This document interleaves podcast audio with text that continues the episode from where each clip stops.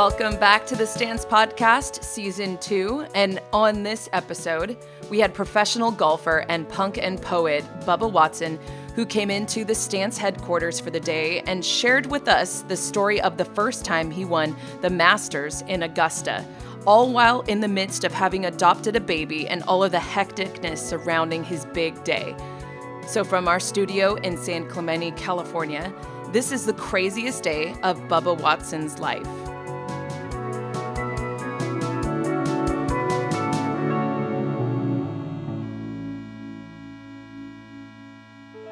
Welcome to the Stance Podcast, Bubba Watson. It's awesome to have you here. And for any of the three people that live under a rock out there, Bubba is a professional golfer and he's one of our punks and poets. And it's really cool to have you here. Thank you for stopping by. Yeah, thanks for having me. This is awesome. Yeah, and I'm Erica Yeri, as with me always, Mr. Hava Fernandez. Hello. So, the theme of the show, which we did for our first season and we're doing it again for our second season, which is now in session, is the craziest day of my life. And we've had all sorts of different stories. Do you have a, do you have a craziest day of your life in mind? Um, if you're to stick on the golf theme, it had to be 2012. A guy named Bubba from Bagdad, Florida, um, adopted a, a baby boy a week and a half before the Masters, the biggest golf tournament in the in the history of the game. And a few days later, win the Masters uh, with a big hook shot out of the trees.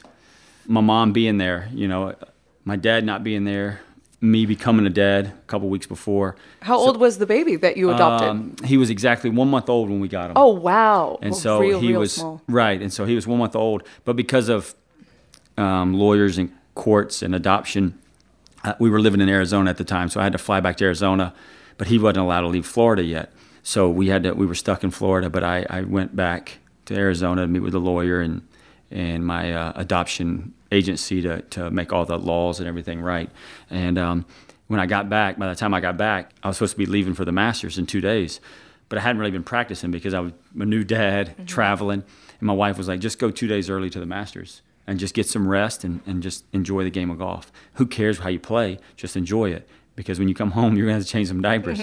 and who knew, you know, at that time that, you know, the calmness of being a dad, it was the last thing on my mind was winning a golf tournament. Mm-hmm. It was mm-hmm. just, let's just have fun and get home. And, um, and somehow you know, nine days later, I got there on a Friday night, and nine days later, 10 days later, uh, I got a green jacket on, and, and I get home at 3 in the morning on that Sunday uh, morning or night, and um, 6 a.m., he, he cries and he's up, and so I'm feeding him, and I wrap him in the green jacket, and um, so when you add it all up, it makes the, I mean, it makes a story that you can't create. You can't. I mean, if I wrote a book and said that, everybody'd be like, "This is fiction. this can't be real." yeah. And so it was just amazing. So let's get into a couple of the maybe more detail level things. So you're you're a brand new dad. No doubt you're not sleeping at this point. Waking up in the middle of the night with the baby. You're bouncing back and forth between Arizona and Florida. So you show up and you're on the first tee box of the Masters, the biggest event in all of golf. Like what's going through your head? Are there added pressures or is there like added fatigue in your life that you're dealing with? Are you even thinking about winning the tournament at that time? I mean, I know you're a competitive guy, so you're probably always thinking about winning, but where were you at mentally on that first tee box? I'm gonna add a couple days in there, but leading up, we had to tell because what happened is I won in LA, I finished second in Miami. So my last few tournaments. So you're white hot right. So everybody, I'm kind of the buzz at that moment.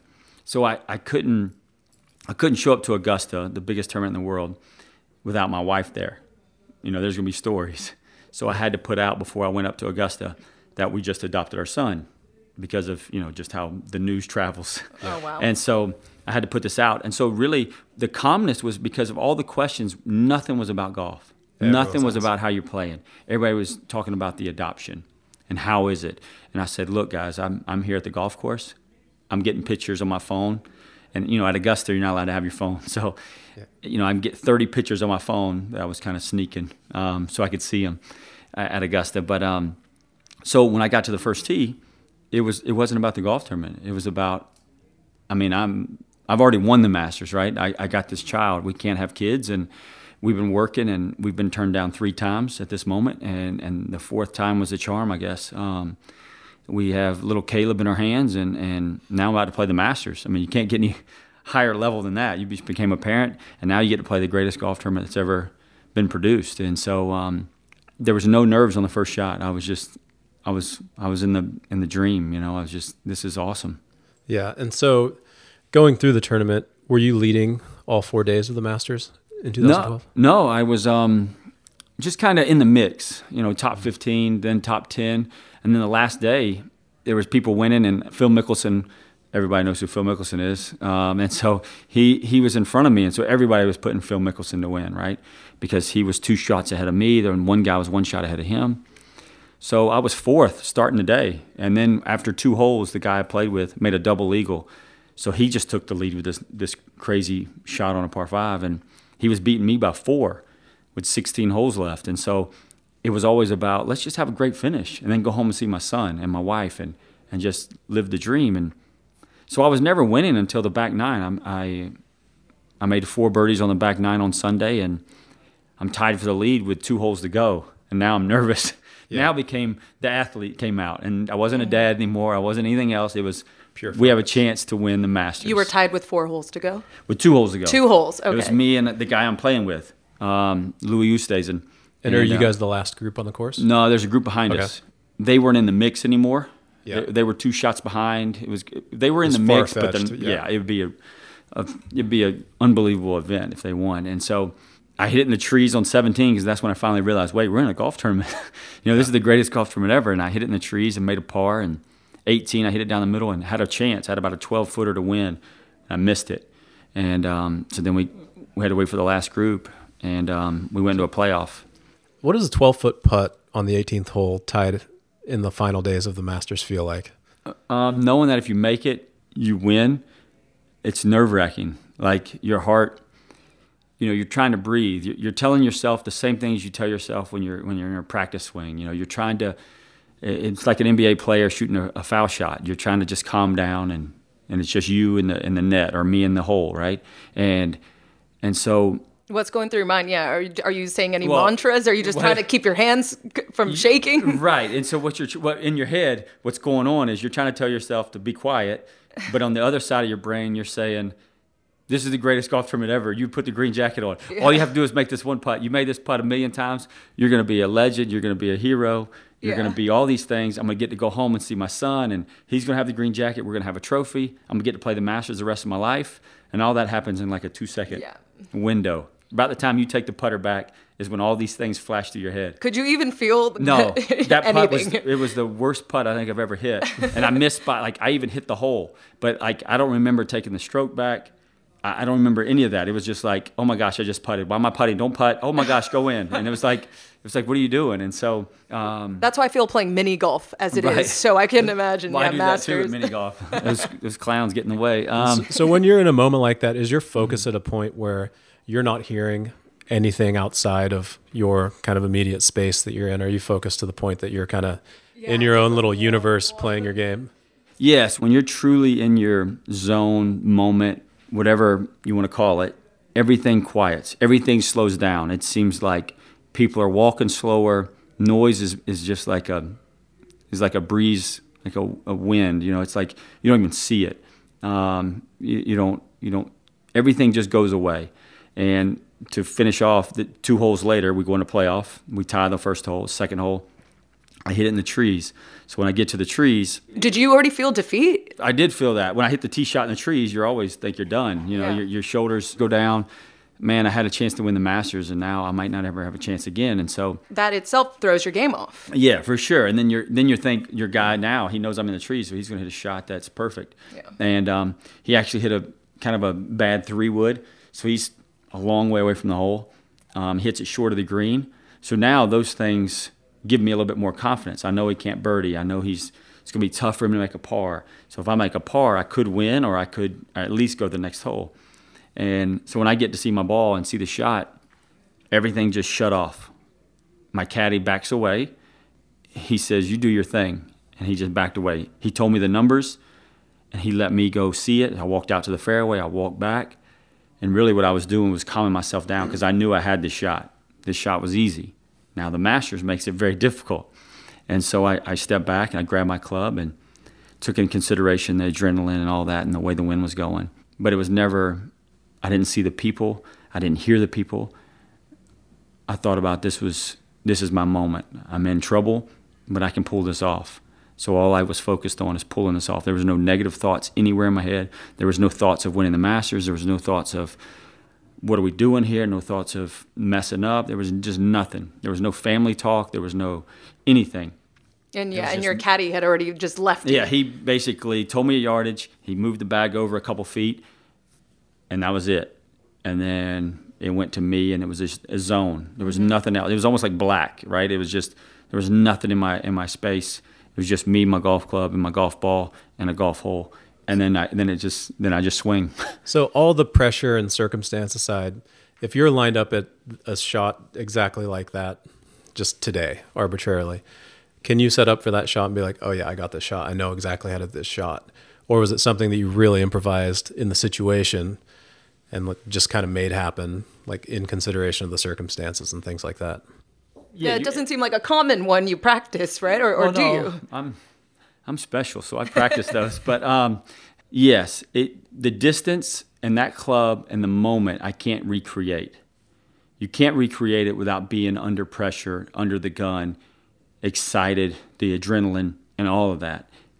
But playing with my buddies, I could hit it at a shorter distance, if that makes sense. Um, it was 164 at that moment. That club normally goes 135. So it went, you know, 25 yards further, 30 yards further. And because of the situation, the moment, the adrenaline.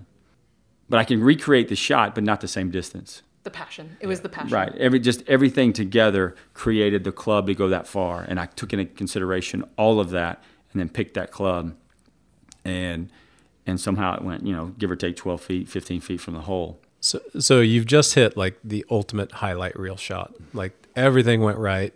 You're approaching the green. Caddy's telling you the ball's like what 12 feet from the hole. Yep. I'm sure there's like an immediate contrast between very high pressure to hit this shot, then like, oh man, I just saved it, but you still have 12 feet in between you and a Masters trophy. So, um, was there like kind of a moment of alleviation of all the pressure, but then you're right back in it as soon as you step on the green? Or was was there an interesting moment between that shot and the final? Did you two putt the last green? Yeah. Yeah. But so, you know, we're human. Yeah. So we're thinking about all the greats. Yeah. I'm, I'm fixing to win the Masters. I have a great shot at win the Masters. I'm going to win the trophy. Um, how does the green jacket feel on you? You know, what does this mean for your career? What you know, all the things that you're not supposed to be thinking about because it's not done yet. Yeah. So you're a great caddy. Um, my caddy Ted Scott been on my bag for 12 years now. He's in my ear the whole time. He's going to make par. He might chip in. You got to make the putt. You got to make the putt. So he's just telling me Yeah. as I'm dreaming in my head. There's always this person in the background yelling in my ear, and so he just kept on. And so he chipped it. When he chipped from the front of the green, had to go up a ridge and rolls over, and those are the fastest greens we play. It went, we'll say, just outside mine. Let's say five feet further than my putt, but not on the same line. But but he had to putt first, and so now when I'm reading my putt, he's in my ear going, "He's going to make it. He's going to make it. He's going to make it." So he wants me to stay focused. Yep. You have to make this putt to win. He's going to make his. The only way to win is to make it. There's no two putt to win here. You have to make it. So he keeps on, keeps on, keeps on. And then when he missed, I still don't. When I watch the video, I don't know how his ball missed, but he missed. And when he missed, then he changed two putt, two putt, two putt, Yeah. two putt. But it was his goal is to keep me from staying in, in the moment and not getting out of it. Yeah. Exactly. The Kind of- focus. When I was on the, the regulation 18th hole from 12 feet and I missed it straight up the hill, it was because I missed it, but it was a lot of other things going on in my head that shouldn't have been. And so in the playoff, he was, you have to make it, you have to make it. So I was always focused on what I was doing. But as soon as it changed to two putt, now I was scared to death Yeah. because you got to, the fastest greens, I'm coming down a downslope and it breaks about two feet. So I had to hit it really easy. So then, you know, the, but the attitude changed. You still have to be focused, but the attitude changed. How you're you going to do that? Yeah. So while you're in that putt, like still kind of in this blackout phase, can't hear anything. As soon as you're tapping that ball into the hole, is there an immediate change kind of in your awareness of what's around you? Is suddenly the crowd really loud and obviously your mood changes dramatically knowing you've just won the Masters Championship? Yeah, so I hit it. I mean, it was six, eight inches past the hole. Nobody, no professional is going to miss that putt. Yeah. And the crowd, I went to I you know I played at University of Georgia, which was just an hour up the road. Mm-hmm. So everybody's yelling "Go Dogs" and all this stuff, and and I when you watch the replay of the shot or the putt, I I tell everybody to quiet down, and I wanted to be known for taking my time on a six inch putt than being known for missing it. So I took my time and I did everything I was supposed to do, went through my routine, got behind it, and then just tapped it in. And um, but yeah, I, I as soon as I saw where it was, I knew I won. But then I was like, nope, stop. You know, in my head, I was like, stop. Yeah. You take your time, you make it. And so I knew it right when I hit it, and I hit it the perfect pace, and it barely went past the hole. But I just wanted to make sure.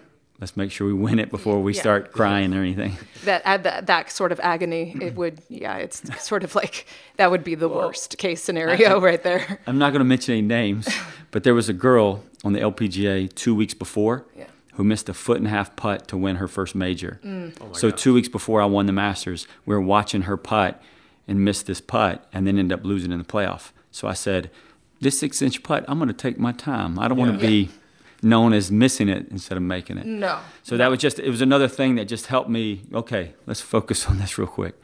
So that's what helped me a little bit. Did the jacket fit out of the gate? you Listen. happen to be wearing a green jacket right, exactly. But you know what? It's funny. And the same thing I told them in the back room.